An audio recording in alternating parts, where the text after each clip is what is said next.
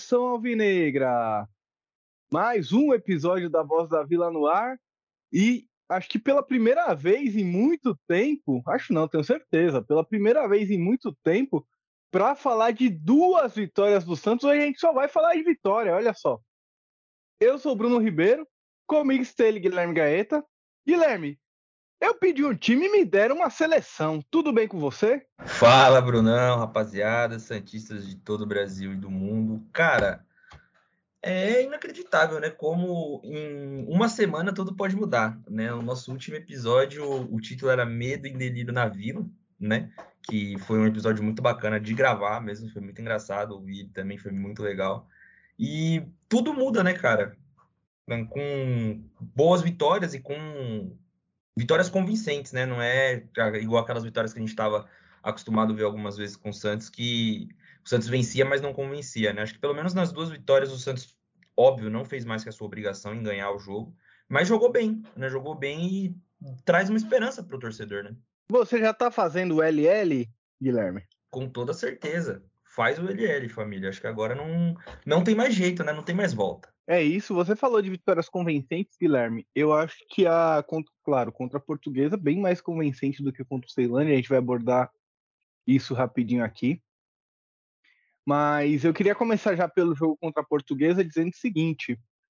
O fato do Santos ter feito gol com um minuto de jogo parece que desencadeou um, uma sensação de alívio no time. O time conseguiu jogar. Claro, é... indiscutivelmente o Lucas Lima foi o melhor jogador do Santos na, na partida contra a Portuguesa. Na partida contra o Ceilândia ele também jogou bem, mas a gente vai falar daqui a pouco sobre isso. Agora, contra a, a Portuguesa, o jeito que ele organizou, o passe que ele deu para o Marcos Leonardo logo no primeiro minuto, as bolas que ele encontrou para o Ângelo, para a Speed Mendonça, enfim, parece que ele está bem motivado mesmo. As pessoas dizem em Santos que, que ele tem sido do, dos melhor, um dos melhores nos treinamentos, que ele tem sido um, um dos que tem mais vontade. Então, o cara tá mesmo a fim de jogar. A gente precisa só saber por quanto tempo isso vai, vai continuar, né? O contrato dele vai até o dia cinco de maio. Ele tem que jogar sessenta por cento dos jogos por pelo menos quarenta e cinco minutos. Pelas minhas contas, vai até a segunda rodada do Campeonato Brasileiro. Posso estar errado porque eu não sou nenhum matemático. Mas voltando a falar do jogo contra a Portuguesa, você acha que o que fez a diferença foi o Santos ter feito o gol logo no começo?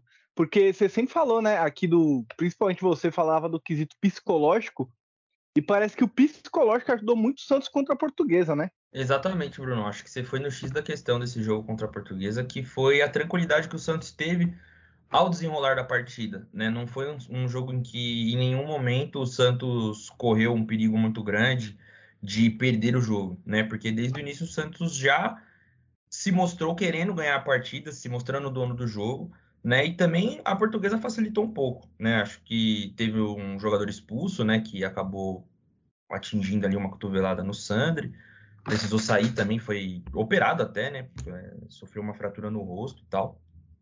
Boa recuperação aí pro nosso volante, que tá jogando bem. E, cara, eu acho que isso contribuiu muito para que o Santos pudesse, né, ter seu resultado, como eu já falei aqui. E é muito bom a gente ver quando o Santos consegue jogar com essa certa tranquilidade, porque é um time que parece que joga sem o peso de ter que ganhar sempre. Porque todo jogo pro Santos, pelo menos, né, até antes desse, do jogo contra a Portuguesa, parece que se mostrava um fardo, uma responsabilidade muito grande e que os jogadores já entravam nervosos. Né? E eu acho que ter essa tranquilidade, e principalmente após essa, essas duas vitórias, né, tanto no Paulista e na Copa do Brasil, pode dar mais tranquilidade para o time entrar em campo daqui para frente. Né? A gente tem um clássico contra o Corinthians em casa, que vai ser muito importante, é praticamente uma final, se o Santos quiser sonhar com alguma coisa ainda no Campeonato Paulista.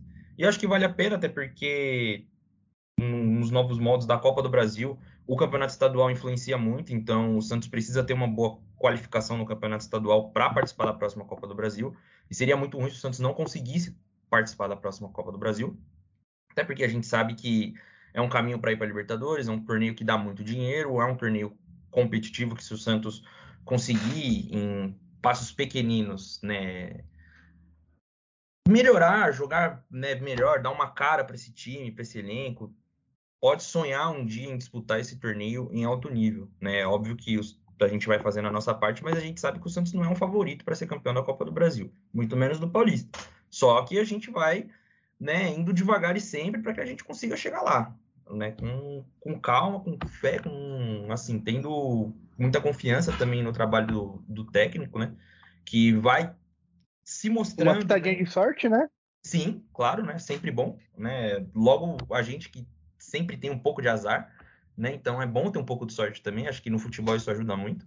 E competência, né? Que o, pelo menos até os dois últimos jogos o Santos demonstrou. Então acho que é bom a gente conseguir dar uma espantada nessa maré de azar, nesse pensamento negativo, é, não ter que ficar jogando sal grosso na Vila toda vez que o Santos for jogar em casa.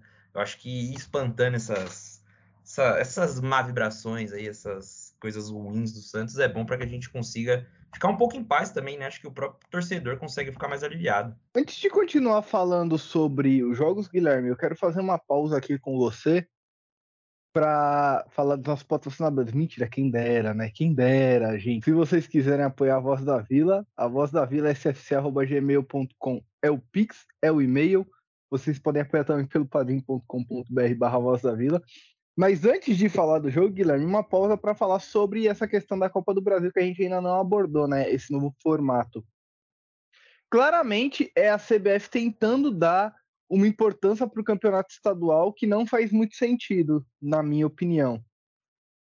Para o time grande, o campeonato estadual já não vale muita coisa. Agora, se você depender de se classificar no campeonato estadual para disputar a Copa do Brasil, isso gera um desequilíbrio só em São Paulo. E por que que eu digo isso? Na verdade, em São Paulo e, e no Rio, né? Porque só em São Paulo e no Rio, existem quatro postulantes ao título do campeonato estadual. E em São Paulo, os times do interior, eles são de níveis um pouco maiores do que os, os times de qualquer outro estado que não sejam os times grandes. Então, é mais, o Campeonato Paulista é o campeonato estadual mais difícil do Brasil. Quem discorda disso, não pode ser que tenha outros mais difíceis, porque é todo mundo nivelado por baixo, mas com um nivelamento de futebol, o Campeonato Paulista é o mais difícil. Então isso prejudica, porque hoje é o Santos que está passando por dificuldade. Mas a gente pode ver daqui a alguns anos São Paulo, Corinthians, Palmeiras um pouco mais difícil, mas daqui a muitos anos pode acontecer ainda. Se esses times passarem... Tomara, né? Desses times passarem por dificuldades no Campeonato Paulista e não se classificarem, e não jogarem a Copa do Brasil. Isso não faz muito sentido. Ah, não tô reclamando disso porque é o Santos, é o que eu tô falando. Eu, eu acho, acharia muito estranho, por exemplo, uma Copa do Brasil sem Cruzeiro, sem Internacional, sem Atlético Paranaense, sem Fortaleza, sem Ceará. Para mim, a Copa do Brasil tem que ser o torneio onde esses times paulistas, esses times, não só paulistas, né? Mas esses times pequenos disputem, mais ou menos como é a F A Cup na, na Inglaterra. É o torneio mais antigo do mundo, mas ele tem cento e sessenta times, tem quinze fases. Então os pequenininhos vão jogando entre eles, vão jogando até a fase, acho que oito, nove, e aí os times da primeira divisão começam a entrar. E a C B F poderia fazer algo nesse sentido. Acaba, acaba os campeonatos estaduais, faz um torneio mata-mata direto para esses times assim, ou pega primeiro o, os times que estão na, nas divisões inferiores, ou até mesmo Série D, aí, sem divisão, né? Coloca esses times para jogar em grupos. Os que passarem de cada grupo jogam aí mais umas fases, uma segunda fase de grupos, depois vai para uma eliminatória. Enfim, estica o calendário desses times para eles disputarem entre eles para depois jogar com os times grandes. Ah, não, mas ah, as pessoas vão falar, né? Mas o que dá dinheiro é ver o pro time pequeno ele joga contra o time grande. Ok, mas ele vai ganhar dinheiro uma vez no ano. Quatro, na verdade, né? Se você for paulista, ou dois se você for do, de outro estado. Então não, não faz sentido. Eu acho que o, campeonato, o calendário do Brasil é inchado. E dar essa importância desnecessária para os campeonatos estaduais, na minha opinião, é bem errado. Concordo, cara, concordo. E assim embaixo, até por conta da própria competitividade também dos campeonatos, né? Eu acho que seria interessante é, pensarmos numa reformulação é, da C B F, mesmo nesse nosso calendário maluco aqui no Brasil, que é tão espremido. Eu acho que é por isso que às vezes a gente não consegue desenvolver tanto o nosso futebol, por conta do trabalho mesmo. Né, eu acho que isso até afeta diretamente os times, por exemplo, o Santos, que não para um técnico, porque você não tem tempo para você desenvolver o trabalho.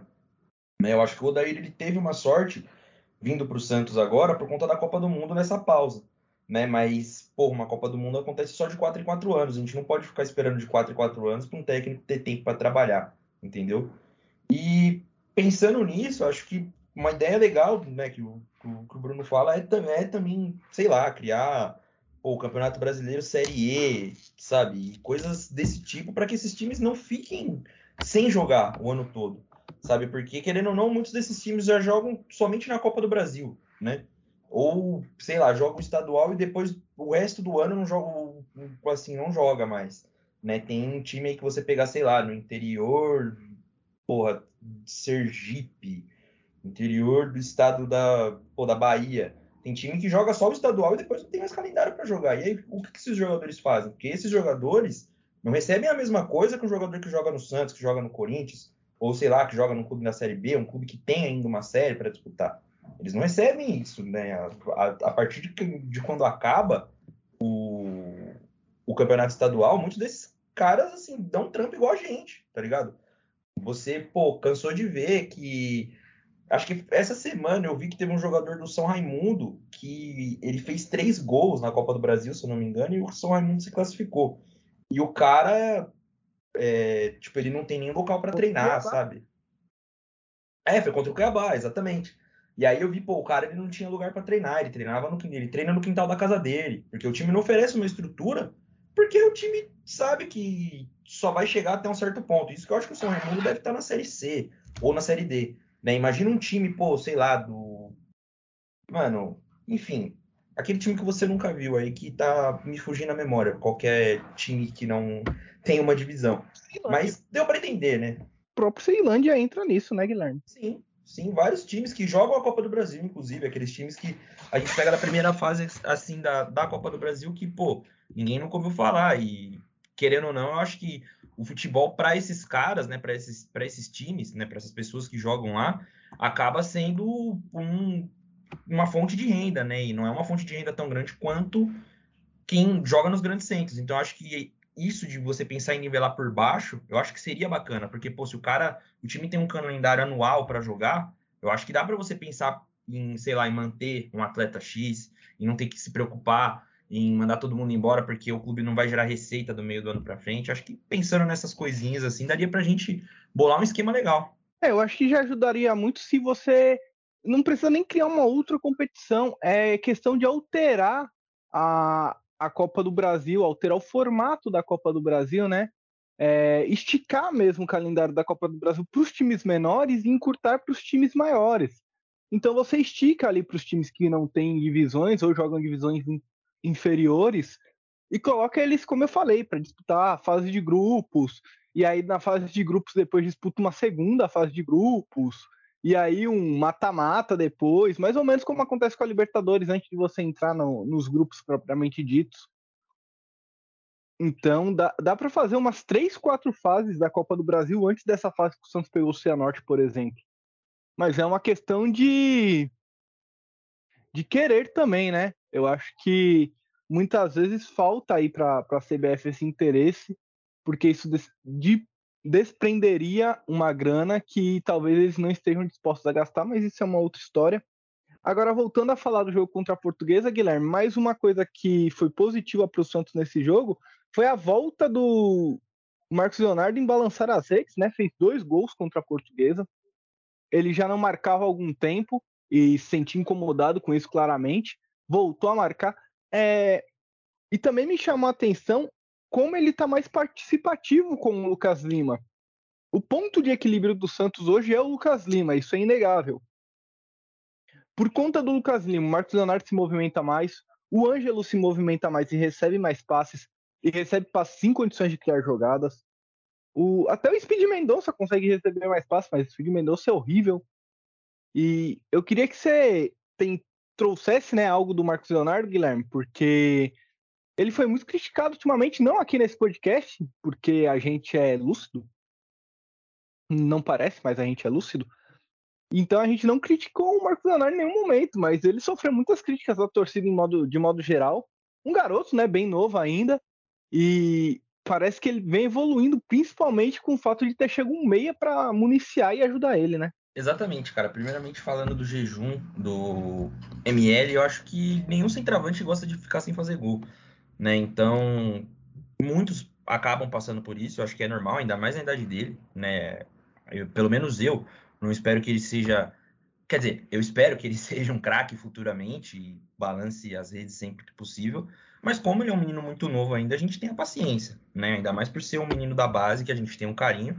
Então não tem por que a gente ter essa cobrança em cima dele, né? Acho que vale sempre relembrar isso, tanto ele quanto o Ângelo. E é bom, a gente... Ele tem vinte anos só, né?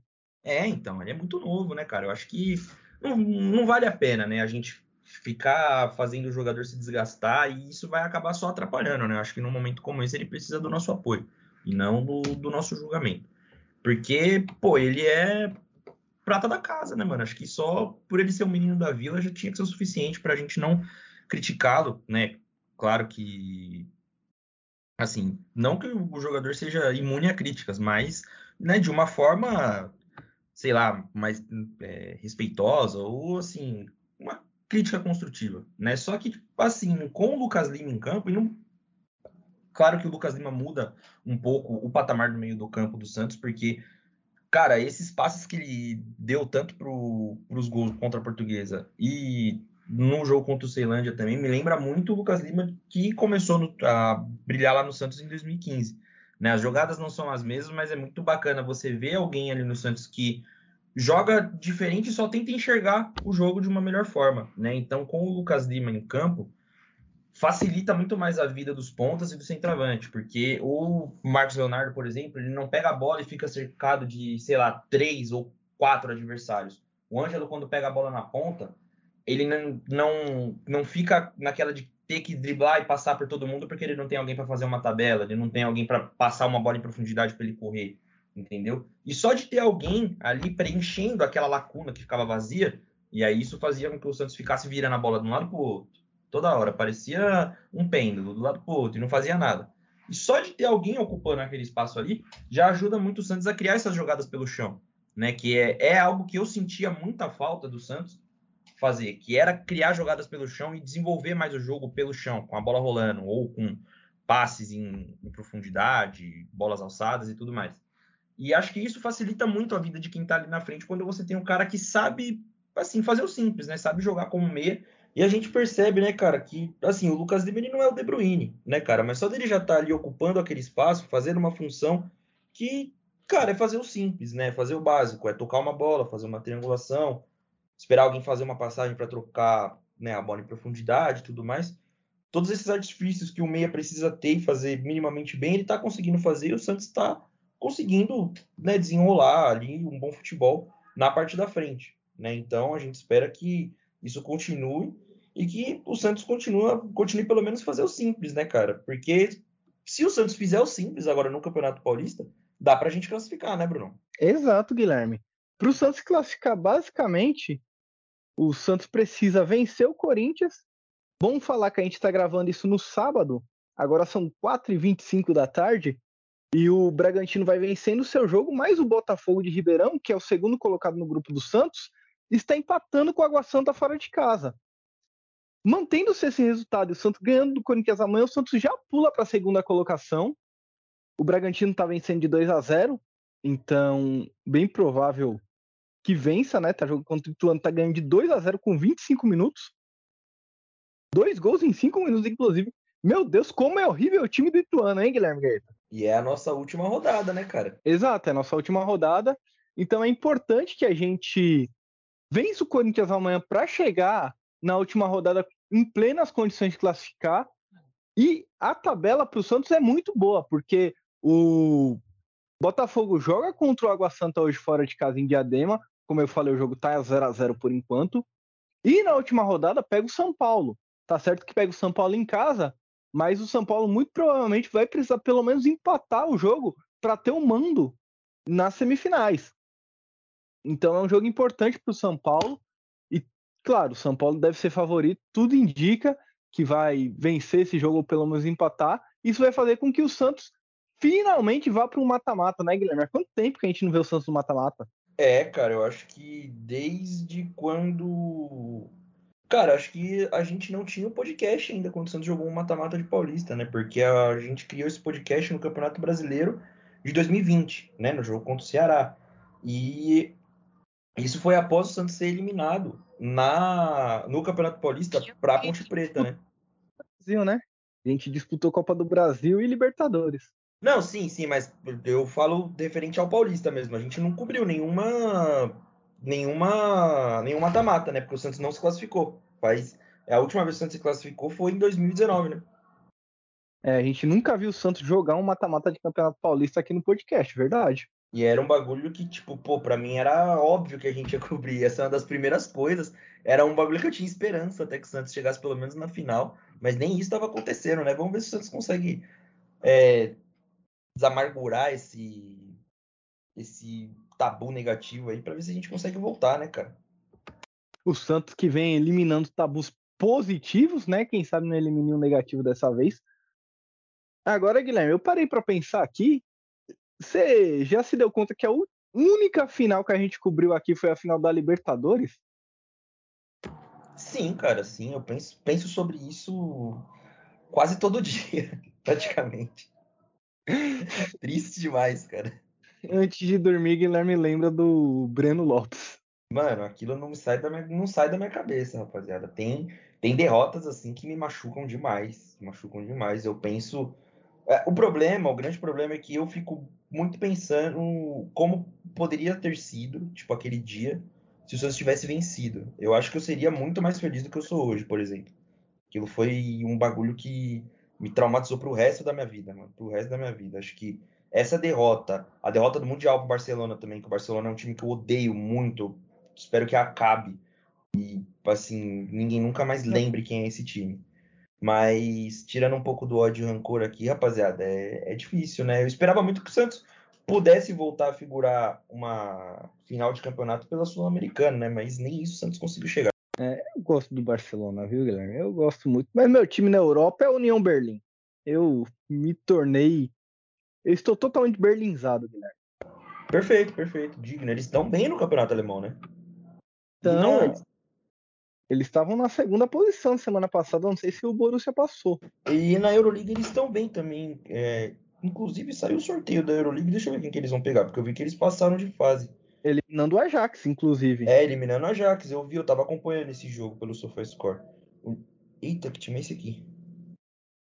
Puta, U S G. Eu sei que esse time é da Bélgica, mas eu não faço ideia desse nome aqui. Peraí. Acho que é... Ah, Royal, Royal Union Saint-Gilloise. Nossa, nunca tinha visto esse, o nome desse time. Mas, enfim, o União Berlim vai pegar esse time aí. Caramba, um time totalmente aleatório, hein? Mano, sim, você já viu o escudo deles? É, eu tô vendo agora. Muito e você, bonito, mano. De União contra União, hein? Muita é verdade. Caraca, eu não tinha me ligado nisso, é verdade. Vai ser o jogo da União, Guilherme. Confronto da União. Pesado, mano. Vai ser da hora. Eu gosto desses, dos campeonatos da, da Europa League. A, a Conference League eu também acho da hora. E tem uns times, né, um pouco mais casca-grossa aqui, né? Tem o União um... já jogou contra o União na fase de grupos, hein? E ganhou de um a zero fora de casa. Ah, então acho que é franco favorito para passar de fase, né? Eles têm aquele lateral, Juranovic, que jogou é, a Copa pela Croácia, bom pra caramba. Que... Tem um, tem um Kedira tra... também. O Kedira joga lá? Caraca! Não é esse Kedira que você tá pensando, é um outro Kedira. Ah, tá, não. Eu pensei que fosse o Kedira, o Kedira. Acho que ele nem joga. Eu acho que o Kedira que tá no União Berlim é irmão do Kedira. É nada, que da hora, mano. Kedira, é, é Rami Kedira, vamos ver. É, ele é, ele é irmão. Caraca, que legal, mano. Não, e falando de encontro de irmãos... Os dois são bem parecidos, inclusive. E falando de encontro de irmãos, teve encontro de irmãos no jogo do Santos e Ceilândia também, né? O Joaquim é irmão do goleiro do Ceilândia, né? Eles são bem parecidos mesmo. Realmente, são, são bem parecidos. Eu não sabia que eles eram irmãos, não, mas legal essa informação também. É, o Globo Esporte acho que fez uma pequena matéria sobre isso. Eles tiraram uma foto e tal, e bem emblemático que é o Joaquim que faz o gol, né? No irmão dele. É, é no, no almoço de domingo vai ser discussão, hein? Vai ser chato, vai pintar um climão. Vai pintar um climão. Será que o goleirão facilitou pro, pro irmão fazer um gol? Pô, mas foi mó cabeçadona, mano. Foi quase um tiro de cabeça o gol. É, exato. Guilherme, agora que a gente falou sobre a, a chance de classificação do Santos Campeonato Paulista, e antes de... Antes não, mas já abordando o jogo contra o Ceilândia, esse podcast hoje tá muito positivo, né, Guilherme? Tá, tá muito feliz, a gente só tá falando de pontos bons, né, vitórias, tá pedindo calma aí porque Ângelo é muito novo, Marcos Leonardo é muito novo, até o Haaland sofreu críticas essa semana. A gente tá, tá falando de tudo isso aqui, perfeito. Agora a gente tem que falar de, de uma coisinha ruim também, né, Guilherme? Porque senão não é a voz da Vila. Exatamente. Só antes da gente falar dessa coisa ruim, cara, você acredita que o Água Santa abriu o placar contra o Botafogo de São Paulo? Pô, Água Santa, eu amo Diadema, morei lá por um ano. Então, abraços para toda a comunidade aguassantense de Diadema. O gol foi anotado agora há pouco pelo Luan Dias, um a zero, Água Santa. Foi, cara, foi aos sessenta e sete, o jogo tá com setenta e um, tá quase acabando. Um resultado melhor ainda pro Santos. Então, quer o meme do agorinha, agorinha, Guilherme? Cara, eu acho que eu já vi esse meme no Twitter, mas eu não sei, sabe, quando você vê um meme assim, você não sabe do que se trata? Eu nunca vi. Você tem que ver esse vídeo, velho. Como é pro Guilherme? Isso é muito cringe, cara. Eu nunca achei que eu ia usar essa palavra. Caraca, velho, eu nunca, eu nunca vi, juro mesmo. Sabe, eu já vi, tipo, umas fotos, tá ligado? Mas... Sabe aquele maluco lá que matou a, a filha da Glória Pérez? O Guilherme de Pádua? Esse aí, esse arrombado. Uhum. Quando ele morre, um maluco, um pastor, ele tá fazendo uma live, e aí, tipo, ele fala sorrindo assim. Esse... agorinha, agorinha. Mano é, mano, é muito... Você tá rindo agora porque tu não viu o vídeo. O vídeo é sensacional. Pô, eu vou ver aqui depois que a gente terminar a gravação. No podcast, você tem que assistir esse vídeo. Acho que foi um dos melhores memes do ano passado, foi esse. Caraca, velho. Pô, como eu me privei disso por tanto tempo. Só, de, só você contando já foi engraçado. Mano, é... Mano, eu só de eu ver a foto desse maluco aí, eu já começo a rir. É, eu já vi a foto dele no Twitter, já. Muitas vezes. Mas falando do, de coisa ruim, Guilherme, é... o fator ruim do Santos hoje tem, tem nome, né? Chama-se Maicon. Péssima atuação dele contra o Água Santa. Contra o Água Santa não, desculpa. Contra o Ceilândia. A única chance que o Ceilândia teve no jogo foi uma falha do Maicon e do Felipe Jonathan, mas o Felipe Jonathan salvou em cima da linha depois, então pano passado pro Felipe Jonathan. Não é, não é a única coisa ruim, mas a pior, pior jogador do Santos nesses últimos jogos é o Maicon, tem sido o Maicon. Péssimo tempo de bola do zagueiro, péssimas disputas no posicionamento, lento, vivia dando lançamentos, agora ele deu uma parada com isso, acho que de tanto Noran reclamar, o Odair deve ter ouvido e parou de, de pedir pro Maicon lançar. E olha só, o Maicon parou de lançar, o time melhorou. Tentou um lançamento contra o Ceilândia, no Ângelo errou o lançamento também. É, para mim, a dupla de zaga deveria ser Joaquim Bauerman. O Bauerman joga bem quando alguém do lado dele está jogando bem. O Joaquim vem jogando muito bem. Não só porque fez o gol. O gol consagra as boas atuações do Joaquim. Um acerto do Santos até o momento a contratação do Joaquim. Agora, falando do Maicon especificamente, muito mal nesses últimos jogos. E não dá para ele ficar jogando só com o nome. Exato, cara, tá merecendo tomar um chá de banco aí, porque muito ruim, né, assim, um, um tempo de bola pavoroso, né, que ele não tem, esses lançamentos é um bagulho que me irrita muito, muito mesmo, porque... Dá um Rolex pra ele, Guilherme. Como? Dá um Rolex pra ele. Não, cara, porque tá, tá complicado, mano, tá complicado, esses lançamentos, né, e, e o tempo de bola são duas coisas que... Para mim, o zagueiro não, assim, se ele não tiver bons atributos nessa parte, eu acho que fica bem complicado dele ser titular de um time, né, com a história do Santos, principalmente, né?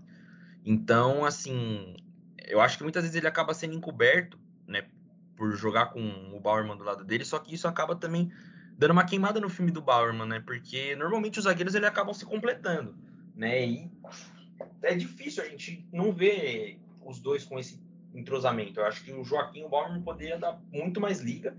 E a gente espera que o Odair também consiga enxergar isso, né? É, não dá, né? O Maicon vem sendo o ponto negativo do, do Santos. Inclusive, ele vinha sendo ponto negativo ao lado do João Paulo, que vinha falhando. E essa semana foi revelado que a esposa do João Paulo estava com problema de saúde e ele vinha jogando mal por conta dessa situação pessoal que ele vinha passando, né? Parece que agora a esposa dele já, já tá melhor, já tá com, com a saúde mais estável, assim, menos preocupações para ele. Ele voltou a jogar muito bem. É... Tenho muitas ressalvas quanto aos posicionamentos do João Paulo na vida pessoal dele, mas não, nem é o momento da gente abordar esse tipo de questão. Só dizer que que bom que, que a esposa dele tá melhor, muito porque é uma pessoa, né, um quesito humano acima de tudo, e que bom que ele está melhor, que bom que ele vai conseguir desempenhar o seu papel. Primeiramente, claro, a gente deseja que a esposa dele melhore e fique bem, e depois a gente deseja que ele esteja cem por cento focado no Santos, né, defendendo aí nossa meta do jeito que ele sempre defendeu. E é muito ruim quando a gente não sabe dessas questões, né, Guilherme? Claro que o jogador ele não precisa falar dos problemas pessoais para ninguém, nem, nem tem que abrir isso, e o João Paulo acabou se reservando a isso e teve que ouvir muitas críticas, muitas vezes não injustas, mas talvez se a gente soubesse da, da situação que ele estivesse passando ali, os torcedores em si, ou até mesmo a gente, a gente saberia o que estava acontecendo exatamente e, e teria até tentado dar um pouco mais de apoio a ele, né? Exatamente, né, cara? Acho que ele também não quis transparecer muito isso para não servir de, de muleta, né, e tal. Mas a gente espera que ele esteja, né, nesse momento com a cabeça cem por cento boa, né, para conseguir jogar sem nenhum tipo de preocupação e nada. Porque, né, é muito difícil também quando o jogador passa por isso, né? Acho que muitas vezes a gente acaba esquecendo que o jogador é um ser humano e tal. Essas questões são muito importantes. Acho que deve ser muito ruim você jogar com tudo isso na cabeça, né? Então a gente espera que o nosso goleiro fique mais leve possível para conseguir jogar e fechar o gol como ele sempre fecha, né? Até porque agora ele não tem mais reserva, né? Exatamente, né? É um titular mais do que absoluto, né, mano? Não, é, se o João Paulo perder um braço, ele tem que continuar jogando. É, a escalação do Santos é João Paulo mais dez, né? É, e não tem como ser diferente com quem tá sentado no banco. Um outro jogador que eu queria abordar hoje individualmente, Guilherme, é o Felipe Jonathan. Voltou de lesão, claramente voltou fora de forma, meio acima do peso, tal, mas ele vem desempenhando, tentando desempenhar, tem as suas deficiências defensivas, como a gente sempre falou aqui, mas pela fase ruim do Lucas Pires, é necessário que o Felipe Jonathan esteja em campo. É... Hoje, entre Lucas Pires e Felipe Jonathan, o Felipe Jonathan está melhor do que o Lucas Pires. Apesar de estar fora de forma, fora de tempo de bola e tudo mais. Então é importante que, que essa volta do Felipe Jonathan ocorra e que ele continue jogando, não bem, eu diria, mas dentro do aceitável. É, cara, eu acho que ele tenta fazer o mínimo, né? Que a gente espera dele também, né? A gente sabe que o Felipe Jonathan já tá há um tempo no Santos e tal, e nunca conseguiu ser dono da posição, né? A gente sempre teve muitas ressalvas sobre as atuações dele, né? Nunca foi, assim, um cara intocável no elenco. Tanto que a gente sempre vislumbrou uma, uma possível venda dele, que, né, ainda não aconteceu, mas é algo que sempre ronda. Ele não foi intocado pelos... pelos torcedores, né? Mas pelos técnicos muitas vezes acabou sendo. Sim, sim. Tanto que o Lucas Pires acaba sempre sendo uma opção, né? O problema é que o Lucas Pires, ele, pô, ele dá umas loucas às vezes nele no jogo. Ele tava jogando bem, Só que, sei lá, parece que o emocional dele é muito fraco, né, mano? E acho que isso acaba atrapalhando bastante o desempenho dele no campo, né? E o Felipe Jonathan já é um jogador mais maduro, que, né, consegue fazer o simples ali sem deixar que isso afete um pouco a equipe. Eu acho que para alguns jogadores ali passa uma imagem de liderança mais pelo tempo de casa do que pelo que contribuiu em campo, né? E acho que isso no momento acaba sendo importante, mas a gente precisa de, de um pouquinho mais, né? Um pouquinho mais. A gente espera que com uma frequência e regularidade que parece que ele vai ter agora, né? Que voltou de lesão, e se, né, se colocar em forma, acho que vai poder contribuir de alguma maneira aí para o Santos.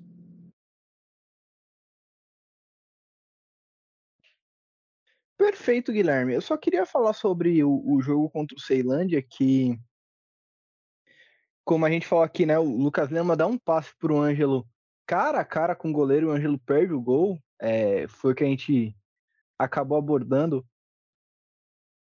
Eu vou até abrir aqui para nossa audiência. Talvez uma parte do, do raciocínio que a gente fala se perca, porque meio podcast da gente acabou não sendo gravado pela plataforma. E a gente teve que refazer metade desse podcast. Então eu não lembro se gravou ou não, mas a gente falou que a deficiência de, de chutes, de finalização do Ângelo, foi algo que Neymar passou, Vinícius Júnior passou, o próprio Rodrigo passou no começo da carreira. Todo mundo que é novo passa por essa deficiência de finalização. E o Ângelo tem essa deficiência, precisa melhorar. Enfim, eu tive que falar isso, Guilherme, porque eu não sei se gravou ou não, né? Vai que ficou naquele limbo não gravado.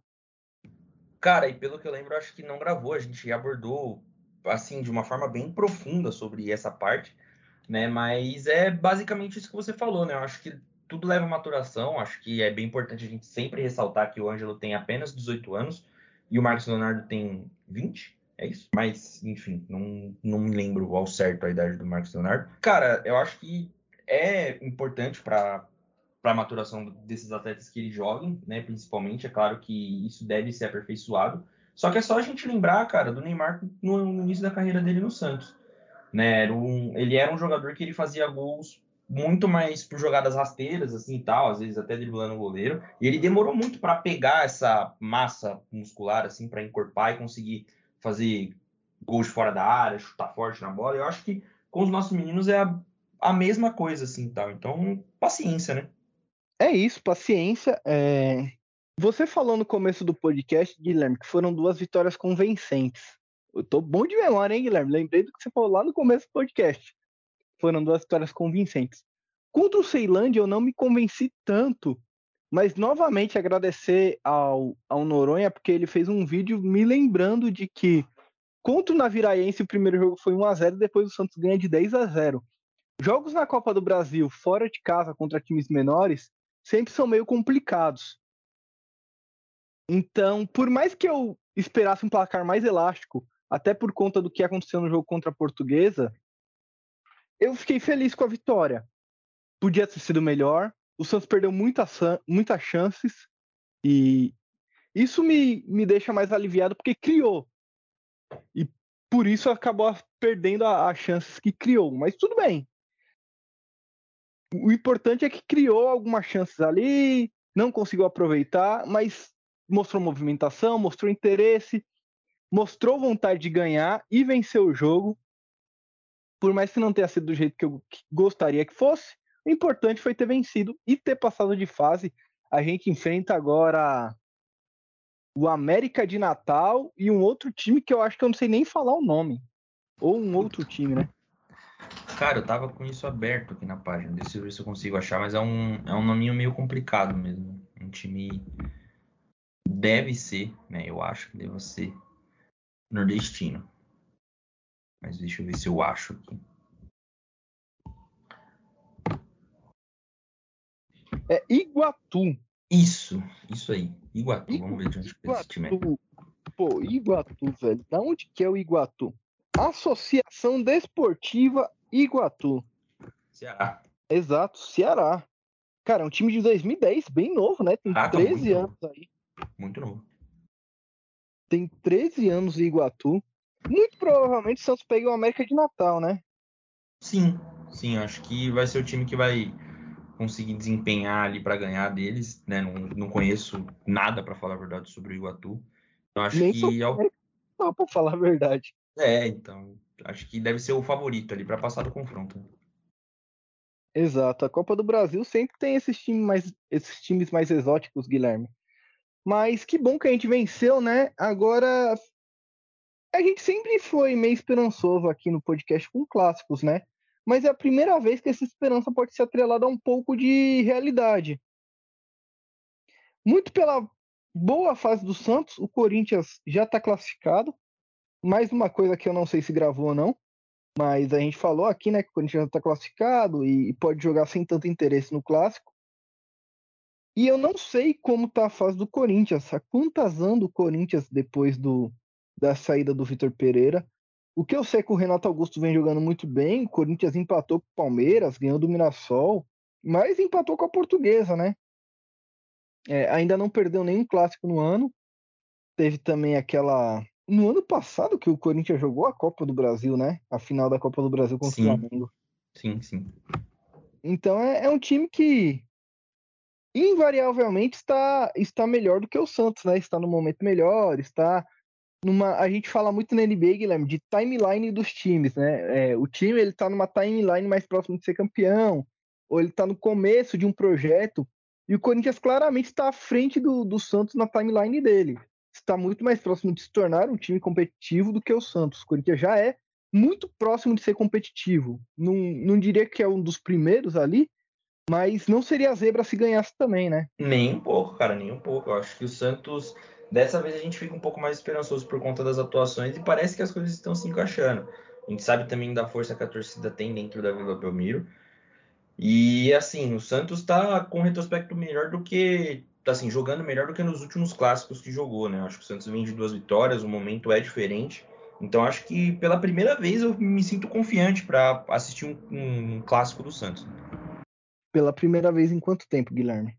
Vixe, uns dois anos aí por aí. Qual foi a última vez que você se sentiu confiante num clássico, Guilherme? Nossa. Cara, por incrível que pareça, eu achava que o Santos ia passar do Corinthians na Copa do Brasil. Eu tinha essa vasta esperança. O Santos tomou quatro, depois disso eu perdi completamente a minha, minha esperança na vida. Cara, eu acho que o último clássico que eu, eu tinha muita esperança que o Santos fosse ganhar é aquele, sabe? Aquele que a gente não, não gosta de falar sobre. Nem precisa falar, cara. Nem precisa terminar. É isso, Guilherme. Mas eu espero de verdade que o Santos ganhe do Corinthians. Jogo na Vila Belmiro eu até queria ir, e... mas é complicado, né? Ir pra Santos e tal... Tem que, a gente tem que começar a ir mais para Santos, Guilherme, para falar a verdade. Eu acho que o que me falta é companhia e dinheiro para passagem, viu, Guilherme? Minha, minha, meu sonho é que a TicBus nos patrocine, ou a Buzzer, qualquer empresa de, de ônibus aí nos patrocine, para nos dar só a passagem para ir para Santos todo fim de semana, Guilherme. Cara, seria ideal, né? Alô, ClickBus, Buzzer... o Cometa, ou outras empresas que, de ônibus, né? Por favor, nos patrocine. A gente quer ir para Santos. Quem viveu sabe, né? Só quem viveu sabe que andar de Cometa. É, então, cara. Eu nem sei se eles fazem essa linha para ir lá para a Baixada, mas vai saber, né? Se fizer, tamo aí. É isso, Guilherme, é isso. Santos e Corinthians amanhã. Na verdade, hoje, para quem tá ouvindo o podcast, né? O podcast deve sair aí umas duas horas antes do clássico, então você tá fazendo seu pré-jogo aí, tá tomando sua cervejinha, ou tá descendo para Santos, olha só que legal. Um abraço para você que tá na estrada, na serra, descendo, indo em direção a Santos, de São Paulo principalmente, tá ouvindo a voz da Vila. O Santos deve repetir a escalação, Guilherme. Vamos dar, vamos dar essa notícia aí, né, para quem tá, tá chegando no jogo, quer saber a escalação aí. A internet é meio ruim na estrada, então o Santos deve repetir a escalação que jogou contra o Ceilândia. Tudo indica isso, né? O Sandri sofreu aquela pancada, aquela cotovelada contra a Portuguesa, fez uma cirurgia para reconstruir uns ossos da face. Eu acho que ele deveria jogar de massa tal qual o LeBron James, Guilherme. Ficaria style, hein? Ficaria estado. Não, e, e ia ficar muito monstro. Mas a escalação do Santos no clássico contra o Corinthians, amigo ouvinte descendo para Santos, ou chegando em Santos, ou já em Santos, vai ser muito provavelmente João Paulo no gol, João Lucas, infelizmente Maicon, Joaquim, Felipe Jonathan, Rodrigo Fernandes, Dodge, Lucas Lima, Speed Mendonça, infelizmente também, Marcos Leonardo e Ângelo. A mesma escalação que enfrentou, enfrentou o Ceilândia. É, é muito legal a gente saber uma escalação titular do Santos, né, Guilherme? Por mais que a gente não concorde cem por cento com ela, fazia muito tempo que o torcedor não podia escalar o time de cabeça, não usei nenhum papel dessa vez, nem nada do tipo. Escalar o time de cabeça e falar, ó, oh, esse daqui é o time titular, é, o Fernandes muito provavelmente é o banco do Sandri, né? O Sandri seria titular se estivesse disponível. E, e a gente sabe isso, a gente está começando a aprender quem que são os titulares, quem são as reservas do Santos, por mais que a gente queira algumas trocas nisso daí. É, isso é bacana porque cada vez mostra que o time tá dando, né, tá tendo uma cara, né, tá passando por um processo de reformulação, né, óbvio, mas aos poucos a gente vai começando a ver o que cada um faz, qual que é a função de cada jogador e quem são os titulares e reservas também, né. Exatamente, então eu desejo pro, pro amigo ouvinte estar tá chegando em Santos aí, um bom jogo, tomara que a gente vença esse jogo aí, tomara que o Santos chegue à segunda colocação do seu grupo. É, Guilherme, destaque final para a gente acabar esse podcast alto astral hoje. Cara, ainda The Last of Us, rapaziada. Muito bom. Quem tiver a oportunidade de jogar, joga. Eu finalizei o um nesse carnaval. Já comecei o dois, muito foda, muito foda mesmo. Mais uma vez um destaque final gamer aqui, né? Porque, pô, fazia muito tempo que um jogo não me pegava assim, pra querer ficar jogando assim, sabe, direto. Eu vou jogar daqui a pouquinho também, só vou dar uma, uma dormida um, daqui a pouco, porque trabalhei hoje, né, rapaziada? Então, tá ligado como é que é. Esse calor do caramba que tá aqui também tá bem difícil. Já tô bem cansado, mas vou continuar nessa luta aí. E é claro, né, continuem assistindo a série, que também tá muito bacana, muito legal. O último episódio foi muito louco. E é isso, rapaziada. Muito obrigado para você que nos ouviu até aqui, para você que apoia, que curte a gente. Não deixa de seguir, de curtir, de compartilhar também nosso podcast. É muito importante. E ao peixe. É isso. Quando o Guilherme fala que trabalhou hoje, foi sábado, hein, galera? E o meu destaque final, na verdade, são dois. O primeiro é dizer que hoje estreou pelo Manchester City um cara que eu contratei no FIFA, Guilherme. Eu só conheci ele de FIFA, que é o Máximo Perrone. O City comprou ele do Vale Sarsfield. Um meio, meio campo de pé canhoto, pelo menos no FIFA ele é muito bom, e hoje ele estreou no Manchester City. É muito legal quando você descobre o jogador no FIFA e depois você vê ele estreando num time primeiro escalão da Europa na vida real, né?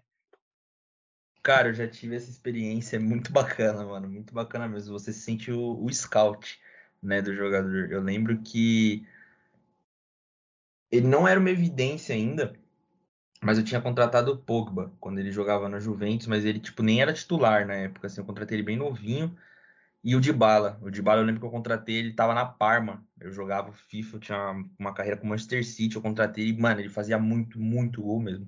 Vou falar aqui que o Loyodice é um jogador que eu queria muito ver num time titular, o Perrone também, eu, eu já tô me sentindo scout aqui, né, de, de ter visto ele jogar no Manchester City hoje. Esse que eu falei, o Enzo Loyodice, é um jogador que joga no Las Palmas. Então é, é um cara que eu sempre contrato no FIFA também, Guilherme. E tá jogando na segunda divisão espanhola. Então se um dia você vê ele aí no, numa Premier League, lembre-se que eu já contratava ele no FIFA. Pô, eu vou procurar ele aqui depois. O videogame tá até jogado que antes de tirar esse meu soninho, eu vou jogar uma partida aqui no meu modo carreira com o Aston Villa, que tá muito legal, inclusive. Mano, quer um jogador bom pra você contratar? Ponta esquerda. É... Alan Velasco, procura ele. Se eu não me engano, ele joga num time no... dos Estados Unidos. Ele é um ponto, ele é bem baixinho, habilidoso pra caramba. Pô. Como? Ele joga junto com o Thiago. Não, o Thiago joga no Los Angeles... No Atlanta, não é? É, o Thiago, puta, ele joga no time vermelho. O... É, o... Velasco o Velasco, joga. Ele joga no time que, é um, que tem um touro. Na... Isso, isso aí, nesse time mesmo. É, mas os dois jogam o mesmo campeonato ali, né? A Major League Soccer. O Velasco é independente. É, ele era do Independente, eu contratei ele faz uns dois Fifas já, na, quando ele tava na época do Independente. O legal é que ele tem a face real dele e ele joga muito, mano, muito liso, muito liso mesmo. É, o meu ponto esquerda é o Nusa. Ah, o que joga no Clube Bruges, né? Isso, exatamente. Eu contratei o outro que, que joga lá também, que é o Noaleng. Ele é bom, mano. Ele é setenta e nove. Aí eu contratei ele e aquele... Puta, eu não vou saber falar o nome dele aqui, rapaziada. Se eu errar, desculpa, mas é o Kvara... Kvara... Puta. Ah, enfim, é aquele cara georgiano lá, georgino, não sei. Ele nasceu na Geórgia e que joga no Napoli. Tava com a graninha, consegui contratar ele. Ele é bom, hein, mano? Ah, pode crer. Acho que o meu segundo destaque final, Guilherme, e o último, é dar um feliz aniversário pro Felipe Noronha, muito que bem. Aniversário dele no dia vinte e cinco de fevereiro. Parabéns aí, o Noronha, que tá sempre embasando as nossas discussões aqui, né? Nossa, nos pautando quanto às análises que a gente faz e a lembrar a gente de algum, alguns dados importantes.